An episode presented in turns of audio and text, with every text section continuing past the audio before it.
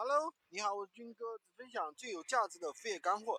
今天的话，在网上那个一直最近一直在跟大家讲怎么样做闲鱼无货源，对不对？也有跟大家讲怎么样去找这个货源的一些方法啊。以前跟大家分享的就是你去买一个买一个，然后再发起退货，对吧？那么就能找到真正的这个代发的那边的一个联系方式了啊。那么其实呢，也有一些小的品牌、小的产品比较偏的一些产品，你不用这么麻烦的。呃，那怎么操作呢？其实很简单啊，就比方说你去找一个产品，对不对？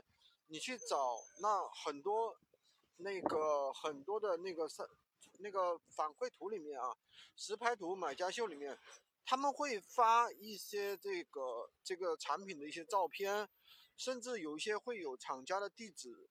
因为有些人他会发一些实拍图嘛，就会发到这个厂家的地址、厂家的名字，然后呢，你到百度上去搜，天眼里面去搜，一般的话会搜到法人的一个啊联系方式，比如说邮箱啊，电话一般不大会有啊，那么会有邮箱，那么邮箱的话，你就可以发一个邮件给他呀，对不对？其实有的人的话，他这个邮件邮箱的话，他就是。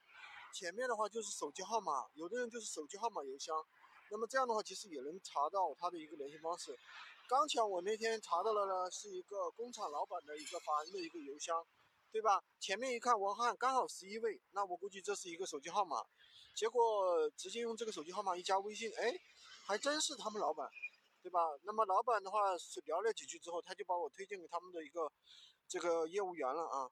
其实这也是一种很好的方式，这这怎么说呢？我觉得昨天跟一个小伙伴也在聊啊，这个互联网没有秘密，真的没有秘密。就说怎么说呢？你要善于去发现一些项目，要学会去观察、分析和总结，对不对？